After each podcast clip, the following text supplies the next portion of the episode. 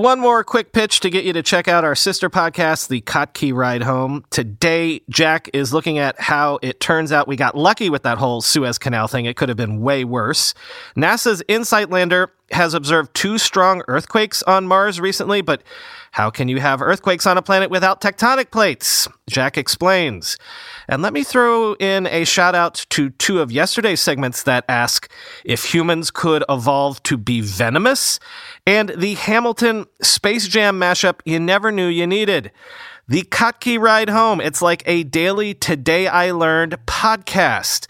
All the cool stuff you missed today. Search for it right now in your podcast app. Kottke, K O T T K E, Ride Home.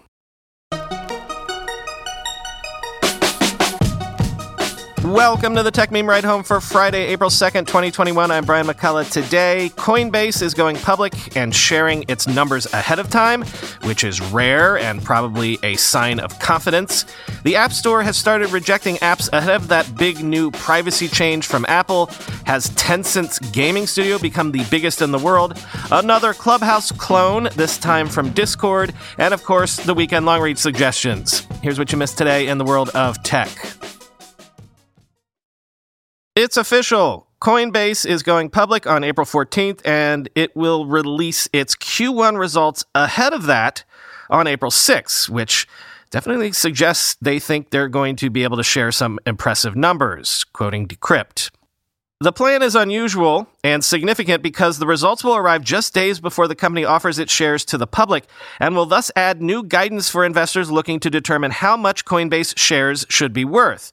The announcement comes weeks after Coinbase published its 2020 financial results as part of a mandatory S1 regulatory filing ahead of going public.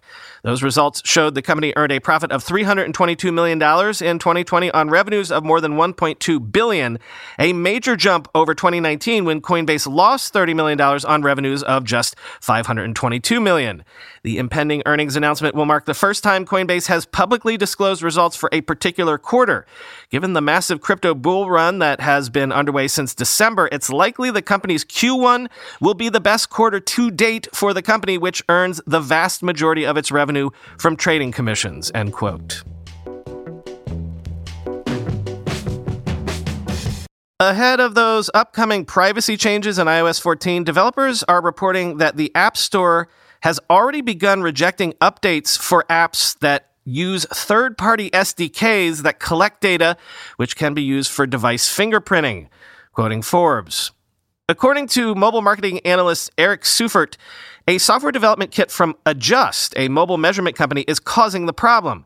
If so, it could impact thousands of apps. Adjust says that it is trusted by over 50,000 apps on its website, and according to Appfigures, 18% of the apps on the App Store and 11% of the apps on Google Play that use attribution providers use Adjust. Full disclosure, I do some consulting for Singular, another mobile measurement partner. Device fingerprinting, sometimes called probabilistic attribution, uses a large amount of data about a device to identify it. A measurement company might, for instance, collect data on software version, time since last system update, time since last restart, location, time zone, and more. Even things like battery status, charging level, and amount of disk space.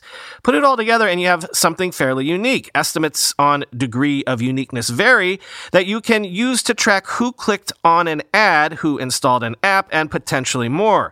You could also use this data to potentially build a device graph which includes insights and history on every device your software interacts with. All of that is explicitly forbidden by Apple and iOS 14, where if you want to track people and devices, you need to explicitly ask for and get permission, not unlike GDPR in some ways. Before iOS 14, Apple's IDFA identifier for advertisers was freely available without consent and became the basis for measuring marketing and, frankly, tracking both devices and people, end quote.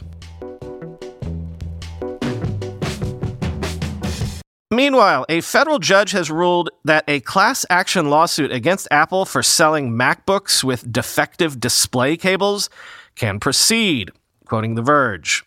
When Apple introduced its controversial MacBook Pro redesign in 2016, the company probably didn't know it was setting itself up to get sued But not only is a class action lawsuit now underway for their infamous butterfly keyboards, it's looking likely there will be a second one for their notoriously fragile display cables, too. Judge Edward Davila has decided to let the Flexgate lawsuit go forward, ruling that Apple should have known that they would fail and yet kept selling them anyhow. Quote, the court finds that the allegations of pre release testing in combination with the allegations of substantial customer complaints are sufficient to show that Apple had exclusive knowledge of the alleged defect, the judge wrote. You can read the full order at the bottom of this post, end quote. And actually, also, if you check the post that I've linked to, you can see examples of the so called stage light problem that maybe you weren't aware of because it didn't get as much publicity as the keyboard issue. Quoting from The Verge again, Part of the Flexgate controversy is around how Apple addressed the issue when it first got publicity in late 2018. First, by silently swapping a new, slightly longer cable into newer MacBooks, and only opening up one of its typical free repair programs months after 15,000 users signed a petition and it was called out in the press. The company's been a lot more responsive with issues ever since, such as with a free battery replacement program for a small number of those 2016 and 2017 MacBook Pro laptops that won't charge anymore, end quote. Again, man, that generation of MacBooks basically at this point the worst, most star-crossed, foolishly designed gadgets Apple has ever released. From the audio rooms, our table stakes for everyone now file. Discord has debuted stage channels, a clubhouse like way of broadcasting audio into a Discord room. It's available on all platforms, but only community servers can start them, quoting The Verge. If you've used Discord before, you might know that the app already offers voice channels, which typically allow everyone in them to talk freely. A stage channel, on the other hand, is designed to only let certain people talk at once to a group of listeners, which could make them useful for more structured events like community town halls or AMAs. However, only community servers, which have some more powerful community management tools than a server you might share with a few of your buddies, can make the new stage channels, end quote.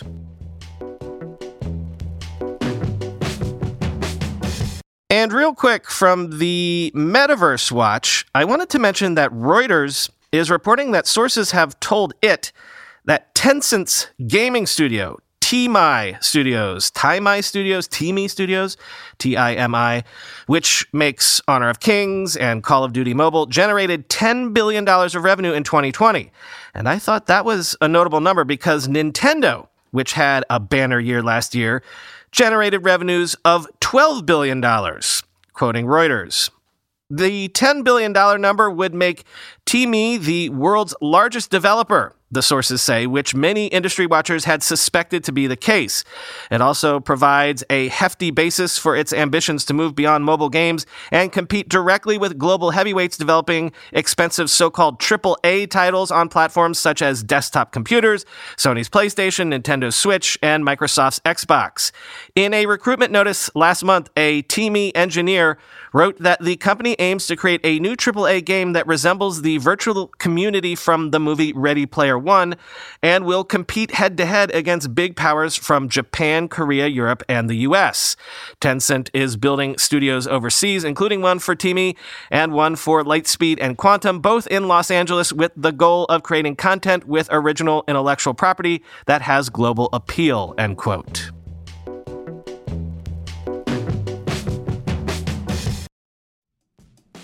I'm going to a big AI startup demo day here in the city tomorrow, and I will 100% be decked out in Mack Weldon clothing. Why? Well, Mack Weldon makes timeless apparel with modern performance fabrics for guys who want to look and feel sharp without sacrificing comfort. Mack Weldon clothes are designed to fit your style and the demands of modern life. They look like regular clothes, but feel like the latest in modern comfort. They're the go to choice for guys who want to look great without even trying. Breathable underwear that keeps you cool, dry, and comfy all day. That's their AirKnit underwear. Crazy, comfortable, but elevated sweatpants, the Ace collection. An upgraded classic polo with antimicrobial silver threads, the Silver Peak polo. That's my personal fave. And ultra soft antimicrobial tees for when you need to stay fresh longer. Their silver crewneck t shirt. Get timeless looks with modern comfort from Mack Weldon. Go to mackweldon.com and get 20% off your first order with promo code RIDE. That's M A C K W E L D O N.com, promo code RIDE. We all know there are things in life that you have to compromise on, but when it comes to your health, there is no compromise. So don't go back to that one doctor who uses your appointment to catch up on the latest headlines, their family group chat, their crossword puzzles, just because they're available right now or they take your slightly sketchy insurance. Instead, check out ZocDoc, the place where you can find and book doctors who will make you feel comfortable, listen to you, and prioritize your health. And you can search by location, availability, and insurance, so literally no compromises here because with ZocDoc, you've got more options than you know. ZocDoc is a free app and website where you can search and compare highly rated in network doctors near you and instantly book appointments with them online. Once you find the doc you want, you can book them immediately, no more waiting awkwardly on hold with a receptionist. And these docs all have verified reviews from actual real patients. We're talking about booking appointments with tens of thousands of top rated, patient reviewed, credible doctors and specialists. I have personally used ZocDoc to find a podiatrist when I needed one for the first time ever in my life. Go to ZocDoc.com slash techmeme and download the ZocDoc app for free. Then find and book a top rated doctor today. That's Z-O-C-D-O-C dot com slash techmeme. ZocDoc.com slash techmeme. How do you make a password that's strong enough so no one will guess it and it's impossible for you to forget? And do it for 100 different sites? And make it so everyone in your company can do the same without ever needing to reset them? Sounds impossible unless you have 1Password. More than any other product I've ever told you about, I can vouch 1000% for 1Password. I can't live without it. 1Password makes strong security easy for your people and gives you the visibility you need to take action when you need to. Any device, anytime, 1Password lets you securely switch between iPhone, Android, Mac, and PC with convenient features like autofill for quick sign ins. All you have to remember is the one strong account password that protects everything else your logins, your credit cards, secure notes, or the Office Wi Fi password. 1Password's award winning password manager is trusted by millions of users and over 100,000 businesses from IBM to Slack. It beat out 40 other options to become Wirecutter's top pick for password managers. Right now, my listeners get a free two week trial at onepassword.com slash ride for your growing business. That's two free weeks at onepassword.com slash ride. Don't let security slow your business down. Go to onepassword.com slash ride.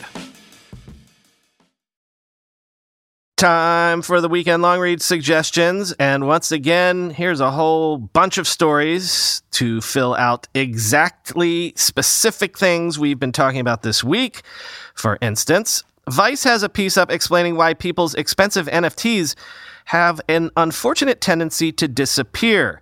There was no history of me ever purchasing it or ever owning it, said one confused NFT buyer. Now there's nothing. My money's gone. Quote, when you buy an NFT for potentially as much as an actual house, in most cases, you're not purchasing an artwork or even an image file. Instead, you are buying a little bit of code that references a piece of media located somewhere else on the internet. This is where the problems begin. Ed Clements is a community manager for OpenSea who fields these kinds of problems daily. In an interview, he explains that digital artworks themselves are not immutably registered on the blockchain when a purchase is made. When you buy an artwork, rather, you're minting a new cryptographic signature that, when decoded, points to an image hosted elsewhere. This could be a regular website, or it might be the interplanetary file system, a large peer to peer file storage system. Clements distinguished between the NFT artwork, the image, and the NFT itself, which is the little cryptographic signature that actually gets logged. I use the analogy of OpenSea and similar platforms acting like windows into a gallery where your NFT is hanging, he said. The platform can close close the window whenever they want, but the NFT still exists, and it is up to each platform to decide whether or not they want to close their window, end quote. And this is almost tailor made for our needs. Wired has a story up marking the five year anniversary of the Oculus Rift. Where do AR and VR go from here? The piece asks, quote, and then there's the big kahuna the mythical augmented reality glasses that represent Facebook's endgame. Let's just forget about brain implants, shall we? It's a vision Abrash has spooled out at developer conferences for years, and one that the company has grown increasingly comfortable talking about. Imagine a piece of eyewear that can overlay virtual content on top of the real world. That could mean simple things like games or a keyboard, or it could mean the photorealistic avatars that the company has been working on in its Pittsburgh research lab. You know, that scene in Kingsman, the Secret Service, where they have a meeting with a bunch of people who aren't even there? That.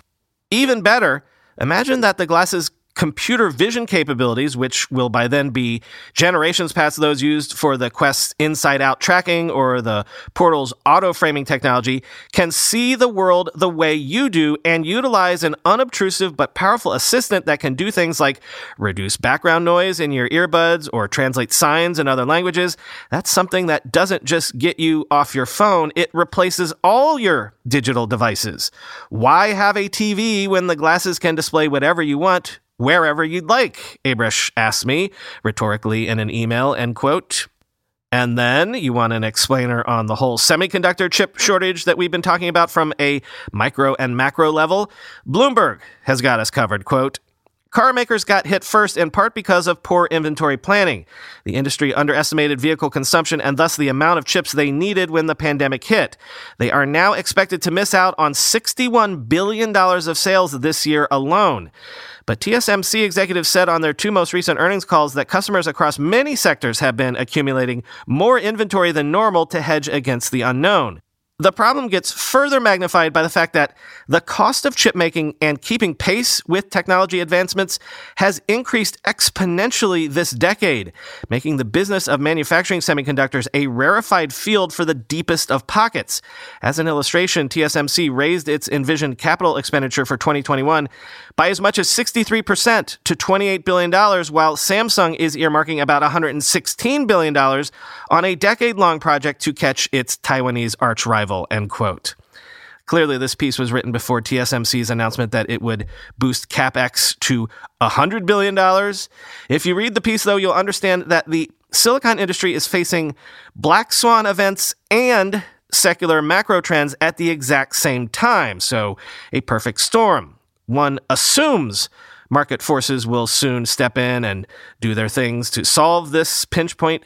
But as the piece sort of suggests, what would it mean for the entire tech industry, ranging from smartphones to electric vehicles, if they can't, or at least if they can't quickly enough? The great sci fi writer Ted Chiang has a piece in The New Yorker that is provocative.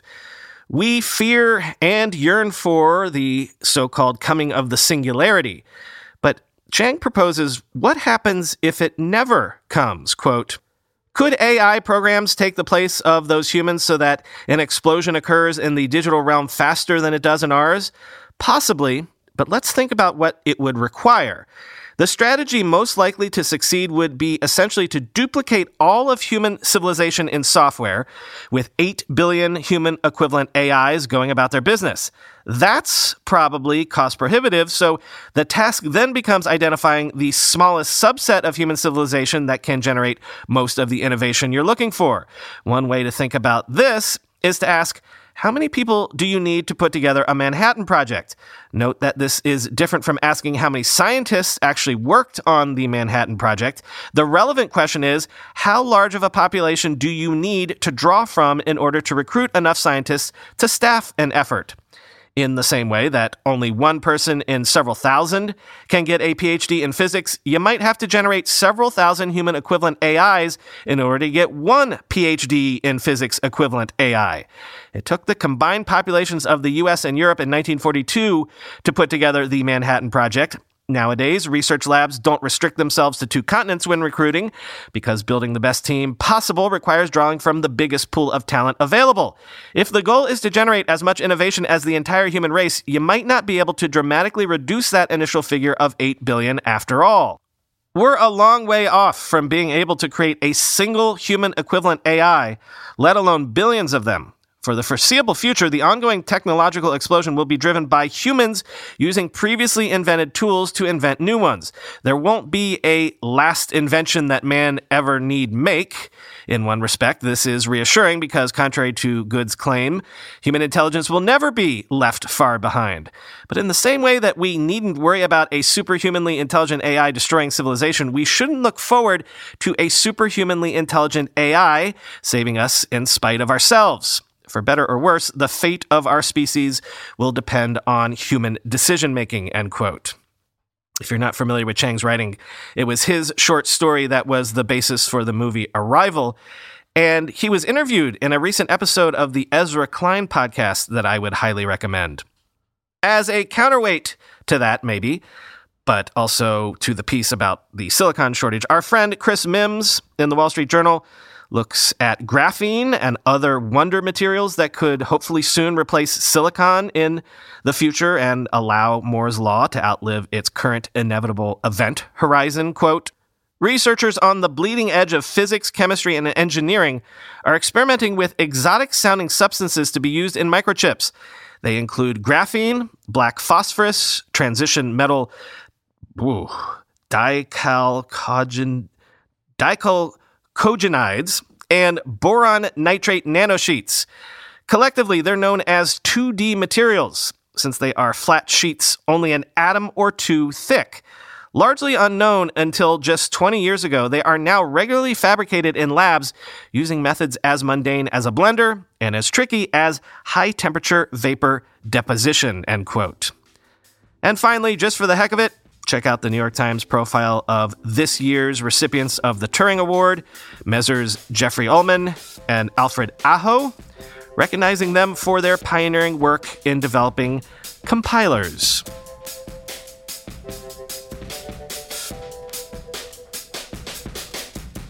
Tonight, 8 p.m. Eastern, 5 p.m. Pacific, Chris Messina and I will be jumping on Twitter Spaces to do a live chat so, anyone that is a member of Twitter, come join us. Of course, we're going to try to record it and throw the audio up as a bonus episode tomorrow. So, either join us to chew the fat of the news of the week yourself, live, raising your hand, having your say, or catch up with the whole convo this weekend.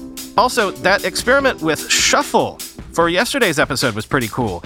Lots of conversations around the episode happened right in that room, quote unquote. Like an actual debate broke out around the whole remote work thing, which is sort of exactly what I was hoping for. Like, I'd love a space where you all could commiserate without me having to be there to moderate or prompt or anything like that. Mutant Podcast Army members doing it for themselves. So, yeah.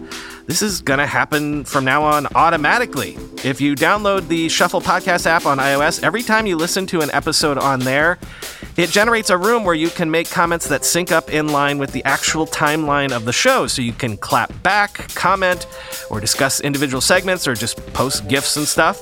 If you've got a hot take ever on something I said, leave it in the Shuffle room and I'll see it and maybe use it on the show. Talk to you on Monday.